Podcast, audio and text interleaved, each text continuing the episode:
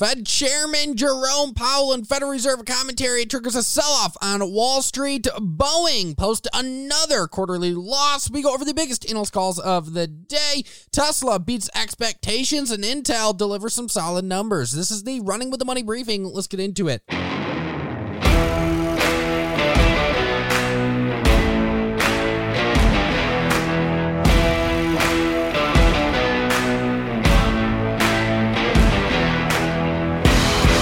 What is up, and welcome to another episode of the Running with the Money briefing powered by Pounding the Table. Either way, we are back. I'm your host, Luke Donay, and my oh my, the markets today, well, all over the place. And that was to be expected. At the end of the day, we knew there would be a lot of volatility today given the Federal Reserve results. So we're going to get into those in a minute, but I do want to know at where the indexes did end the day. We had the Dow Jones finishing the day down 129, NASDAQ up 2.8 and the S&P 500 up 6.5. So, uh, definitely not a terrible day in the markets, but at the end of the day, we did see quite a bit of selling off of the highs. So that is something to note. Now, group by group, sector by sector, where did we see the outperformance? Well, energy, technology, financials, those three sectors moved to the upside. Meanwhile, every other sector Within the market, moving to the downside, the number one hardest hit sector of the day, real estate, down 1.46%. So, some very interesting action within the markets.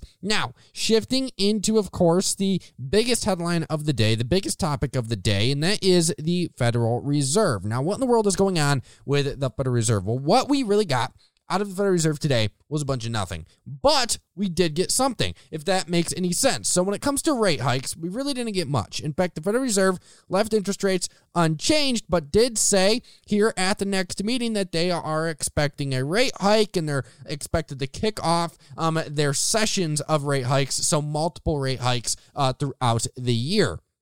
We also, in a separate statement released today, just after the initial Fed release, we got um, basically commentary on balance sheet reduction. And the Federal Reserve did say that they are expecting to reduce the size of the Federal Reserve's balance sheet here after the process of increasing interest rate commences. So, we're going to read through some of this commentary and see what they say. And we're going to lead off with the topic of interest rates and the overall statement. So, the statement directly out of the Fed said on quote, with inflation well above 2% and a strong labor market, the committee expects it will soon be appropriate to raise the target range of the federal funds rate. In essence, saying that they are probably going to start raising interest rates here at the next meeting or at one of the next meetings, likely in March.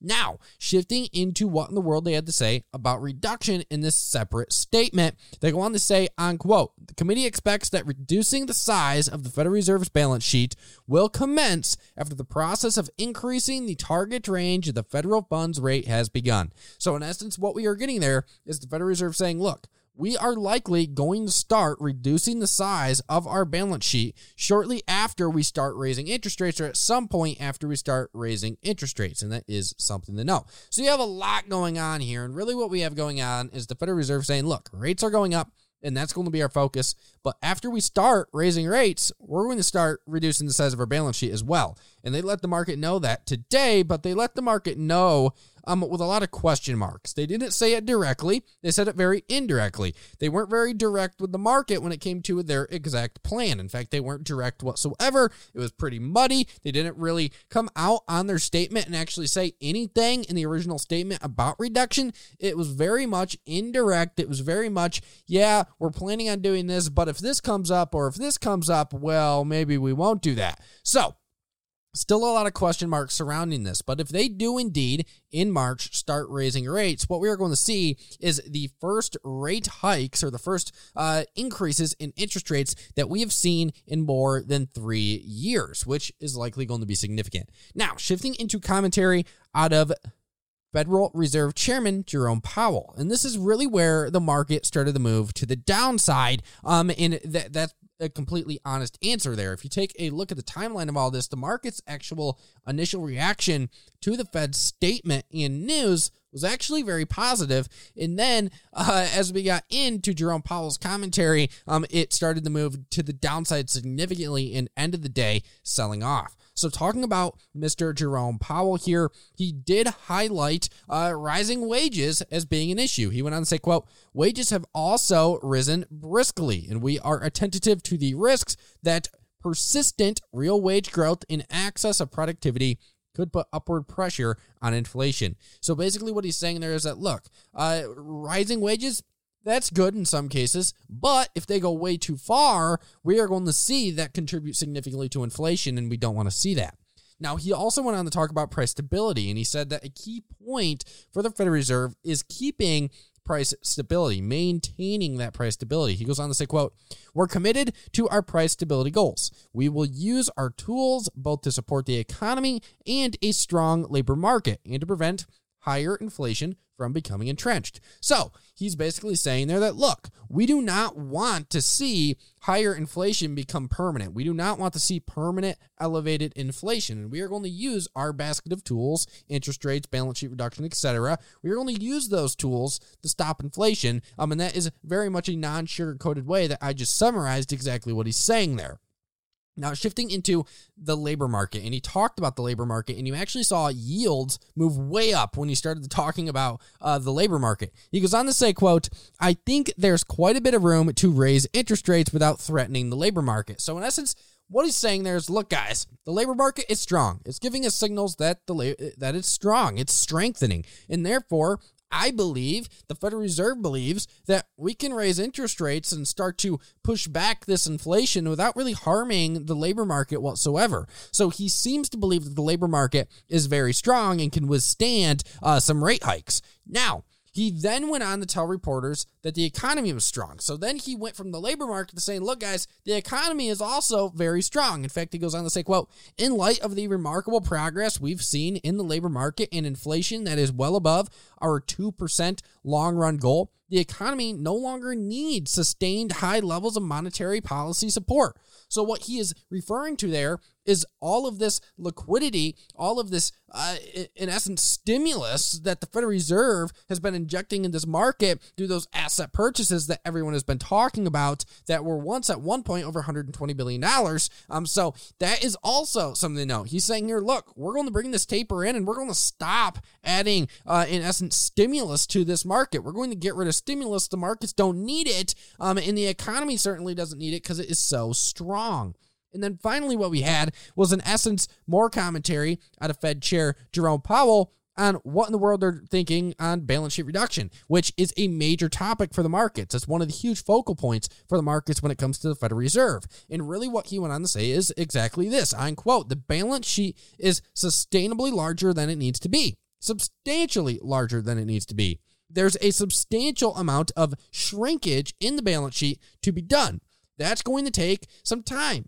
We want that process to be orderly and predictable. So, exactly what he is saying there and you actually saw the market accelerate to the downside here is that look our balance sheet it has gotten outsized. It's too big and it needs to come down. But we're going to reduce our balance sheet in a very orderly way. We're not just going to surprise you one day with a whole bunch of changes. No we're going to come in and we're going to do it very orderly. We're going to be very predictive and we're going to be straightforward about this. So the market wasn't liking the aspect that out of the separate statement on balance sheet reduction it's they basically said it's going to come sometime time after we start raising interest rates. And then Jerome Powell, in essence, doubled down on the balance sheet reduction in his statement and presser after saying, yeah, it's going to happen. Our balance sheet's way too big and we want to get uh, this sucker reduced a bit. So, it's all something to pay attention to. It's all something uh, to definitely take note of. And when you hear those comments, it definitely does not sound great, um, at least for those who believe that the market is going to all of a sudden turn around and bottom out. That's likely not going to happen. Now, shifting away from the Federal Reserve, the biggest headline of the day, we're going to shift into actually some earnings results that we got out of Boeing this morning. Now, Boeing, it disappointed investors significantly. We saw an earnings per share or an adjusted earnings per share. It was actually a loss of $7.69 per share. And that was way more than the expected loss of 42 cents per share. Now, they also delivered quarterly revenue of $14.79 billion, and that is below the expectation estimate of $16.59 billion. So, definitely not impressive there. And it, you know, also represented a decline in sales of 3% year over year. So overall, they saw a decline in sales year over year of 3%. They missed the expectations on revenue and they missed the expectation on earnings. Now, that brings their total loss for last year to $4.29 billion. That's their third annual loss in a row. Definitely not good. And they attributed it to production issues, of course, issues when it comes to getting their aircraft approved, and also the COVID 19 pandemic. So there's a lot of things working towards this sizable loss, but we do have to note that this loss is a massive improvement off of that 2020 loss of $11.94 billion. So while the loss doesn't look great, um, it was definitely better than the previous two years' losses. Now you take a look at the fourth quarter directly, and Boeing reported a net loss of $4.16 billion. That is less than half of the $8.44 billion they lost a year earlier, same time. So, an improvement when it comes to loss, once again, on a quarterly basis. And also, what we saw was Boeing reporting a free cash flow of $494 million in Q4. And that was actually way up from the outflow of $4.27 billion we saw a year ago, same time last year. So, an improvement there. But they did say that they did not believe we were going to hit this free cash flow level um, until later this year in 2022. They didn't even think they would hit it uh, this year, but luckily they did. So that's a net positive. Now, it is also something to pay attention to here when you take a look at what those losses were driven by this quarter and this year. And in essence, what Boeing said was that uh, these losses, they were driven by some delivery issues also earlier um, last year with the 737 MAX, of course, and now they're starting to run into some issues with some other aircrafts. In fact, they said that they unfortunately took a $3.5 billion pre tax charge in Q4 on their Dreamliner and that they expect $2 billion in additional cost after they slashed production of the planes, which is double their previous estimate. So, overall, Boeing continuing to incur a lot of losses, whether that's on the production front, whether that's on the COVID front, whether that's on um, whatever front it's on. They continue to incur a lot of losses that are affecting earnings. But if you look at the trends of those losses, the losses continue to get um, roughly smaller and smaller over the course of the past few years. Now, we did get commentary, and I want to round out this earnings report with that commentary. We did get commentary out of Boeing CEO.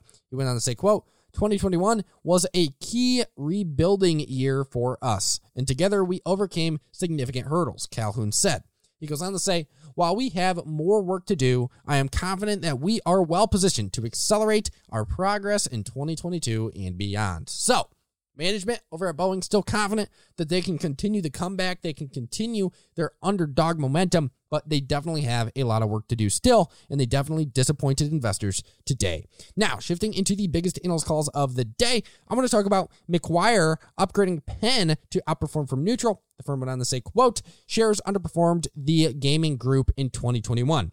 We attribute the underperformance to lower market share in online markets, tough 2022 gaming comps, and questions around the founder of Barstool, Dave Portnoy, and alleged incidents that happened in the past. So a lot has been going on surrounding Penn National. A lot from the uh, basically uh, major headlines that came out about Barstool's founder, Dave Portnoy. Uh, that definitely was not great news on that front. They've had some earnings issues. So this stock saw a tremendous run over the previous few years here to the upside. And then all of a sudden it came crashing down on a lot of negative news all at once. But Macquarie upgrading the name to outperform from neutral, basically saying, look, the sell off we believe has gone a bit too far. We also had Morgan Stanley upgrading DraftKings to overweight from equal weight today. Morgan Stanley went on to say, quote, New York results on Friday remind us that the U.S. sports betting iGaming market is likely to be very large. With only a handful of market share winners, we expect DKNG to be one of them. And with sentiment at an all time low on near term loss concerns, we see now as a good time to invest for the long term. In essence, Morgan Stanley saying, look, we like the results on in New York when it came to sports betting on Friday, and we like even more the fact that DraftKings, well, it's way down when it comes to their stock price. The sell off has gone too far, and we believe it's a good time to pick some up for the long term. Now, shifting into this call out of Baird, reiterating Peloton is outperform, a name that personally I will say I don't like. So if I sound a bit hasty in this call, I will, uh, I, I have to note it, but we are going to talk about Peloton as unbiased as possible. Baird goes on to say, quote, despite a potentially sizable cut to full year 2022 earnings guidance and ongoing balance sheet constraints, we see substantially higher potential value for the subscription business, assuming management can reinforce confidence in Peloton's ability to transition to a balanced, profitable growth model. So, Baird somehow still confident in management, but we're going to move away from that call. I'm reiterating the name as Outperform. And if you're interested in this call more and more, you can find about a dozen articles on it also if you simply type in Baird reiterates Peloton as Outperform within your Google search bar. But shifting into MKM, naming Meta Platforms a top pick for 2022. What did they have to say? Well, MKM went on to say, quote, while Meta Platforms faces marginally tougher comps in the first half of 2022, we believe upcoming segment disclosure, greater discipline on metaverse related investments, potential iOS related tailwinds, and continued shareholder friendly behavior are near term catalysts.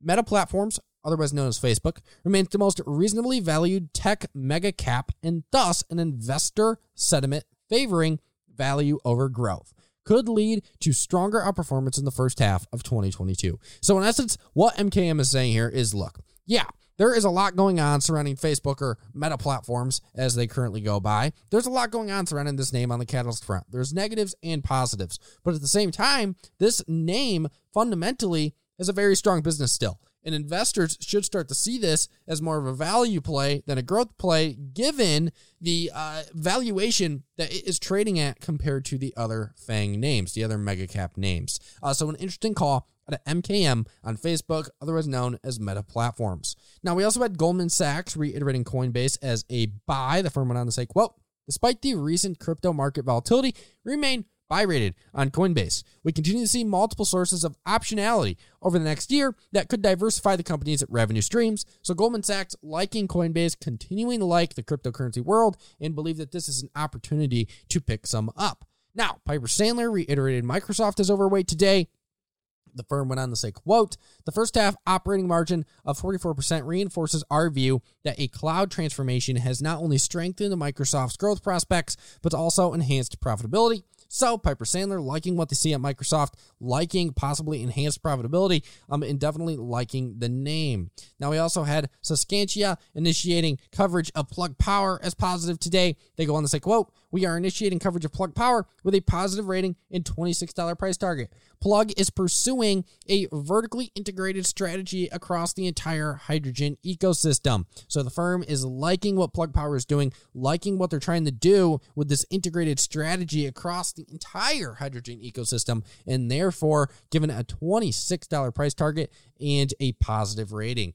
Now, two final analyst calls on the day. Morgan Stanley reiterated General Electric as overweight. The firm went on to say, quote, shares traded down on a weak fourth quarter and mixed 2022 segment outlook despite slightly better free cash flow guidance. The path to $7 billion in 2023 looks conservative based on significant room for recovery in healthcare and aviation over the next two years. Morgan Stanley essentially saying here is look, guys, management, they were hesitant. Management, they did not put everything on the line. They did not put huge goals out there. They were a bit conservative, and therefore we believe that they are going to outperform over the coming months and that you can be buying them here on this earnings dip uh, that they did see. Now, we also have to talk about Bank of America upgrading American Express to buy from overweight. Now, what did Bank of America have to say about American Express? They go on to say, quote, yesterday, AXP reported strong fourth quarter results and more important, increased its long term revenue and EPS outlook.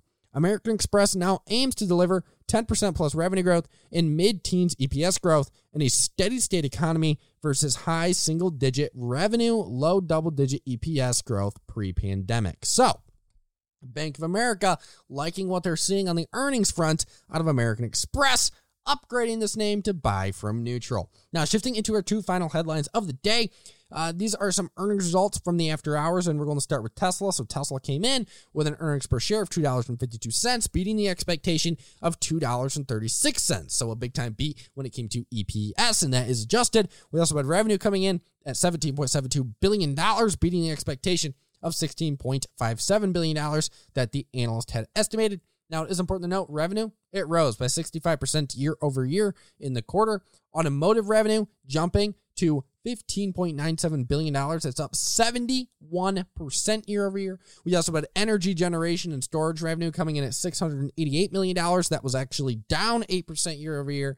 And that was also below the consensus of $815.1 million that the analyst had been expecting. And then finally, net income coming in at $2.32 billion. That was up some 760%, according to CNBC. We also saw that Tesla, um, they did say that their gross margin came in at 27.4%, and that is better or compared with the previous quarter's gross margin of 26.6%. So some solid stuff coming out of Tesla on the earnings front. We did get some commentary out of management. They go on to say, quote, our own factories have been running low or below capacity for several quarters. The supply chain became the main limiting factor, which is likely to continue throughout 2022. So Tesla saying here, look, we're running into supply chain issues, um, and therefore we might have some issues with some upcoming vehicles. We're just letting you know. In summary, that's what they're saying. And then finally, uh, Tesla did let investors know that they have now expanded their experimental driver assistance systems. Uh, their testing program for that is called FSD Beta to around or roughly 60,000 users in the United States. So, some impressive stuff when it comes to their full self driving beta. Now, rounding out the show, I'm going to talk about Intel earnings and then a move that actually just came out right as we're recording this um, about Mr. Bill Ackman in a position he took. Now, taking a look at these Intel numbers here that we also got just after the close, they delivered an EPS of $1.09 adjusted. That is compared to 91 cents that was expected from analysts. So they did beat analyst expectations, but EPS was still down from a year ago, same time of $1.48. So we did see a decrease in EPS year over year, but it did beat the expectation at the same time. We also saw revenue coming in at $19.5 billion adjusted, which is roughly uh, beating the expectation of $18.31 billion. So a beat when it came to revenue. Now, on a GAAP basis, so it was non GAAP total revenue of $19.5 billion, which is up 4% year over year. On a GAAP basis, it came in at $20.5 billion for the fourth quarter, up 3% year over year. So some solid revenue growth there. We also saw them set a full year GAAP revenue record of $79 billion. Revenue up 1% year over year for the full year. So some impressive uh, gains here on the revenue front, at least for Intel. You know, 1% may not be impressive for a lot of companies, but for Intel, well, it's kind of impressive. Uh, that company has been struggling quite a bit. And then shifting into uh, cash from operations, Intel generated $30 billion in cash from operations and $11.3 billion in free cash flow in 2021. They also forecasted for the first quarter of 2022 revenue of roughly $18.3 billion and an EPS of 70 cents, non GAAP EPS of 80 cents. So, some solid numbers coming out of Intel. And finally, the company also announced that they will be increasing their dividend by 5%, which boosts their quarterly payout to 36.5 cents. So, some big time stuff also when it comes to that dividend being jacked up another 5%. Why not? Now, we did get commentary out of Pat Gelsinger, Intel's CEO. He went on to say, quote, Q4 represented a great finish to a great year. We exceeded top line quarterly guidance by over a billion dollars and delivered the best quarterly and full year revenue in the company's history. So, some big time numbers being pushed out of Intel as they are working on their comeback. Now, I do want to uh, make a quick note here. We saw Bill Ackman make a significant purchase when it came to a name, yes, a name called guess what? Netflix. He acquired Pershing Square acquired 3.1 million shares of Netflix, making them a top 20 holder of the company. Yes, that's right. They have acquired 3.1 million shares of Netflix stock, making Pershing Square Tontine Holdings a top 20 holder of the company. Mr. Bill Ackman making a significant move here on a growth name. Now, in order to fund that purchase, I'm going to read a tweet actually from a good friend, fellow Twitter friend of mine, and a very, very smart person at Special Situations News, Special Situations on Twitter. Go give this man a follow. He is extremely smart, but he did have a tweet uh, quoting, in essence, what Ackman did in order to fund his purchase of Netflix. And it says, quote, in order to fund the purchase of Netflix beginning on Friday and over the last few days, we unwound the substantial majority of our interest rate hedge, generating proceeds of $1.25 billion. Hedge has been reduced by 80%. So, what did Mr. Bill Ackman do? In essence, what he did was he reduced one of his hedges. Um, his hedge here uh, was actually on their interest rate hedge, so he significantly reduced his interest rate hedge. And then on top of that, he turned around, took those funds, and bought 3.1 million shares of Netflix. Definitely a big move from a big investor on the street, and you saw Netflix stock rise on this news. But that is the show. Thank you for listening to another episode of the Running with the Money briefing. We'll be back per usual tomorrow to go over the biggest headlines of the day. In the meantime, go give my boys over at Pounding the Table a listen and a follow at Pounding the Table anywhere you listen to podcast, including Apple Podcast and Spotify. And also, please go give me and my team a follow at Running with the Money on Instagram or Facebook or at Luke Dene on Twitter. Easily Profit Trade On, and I will see you tomorrow.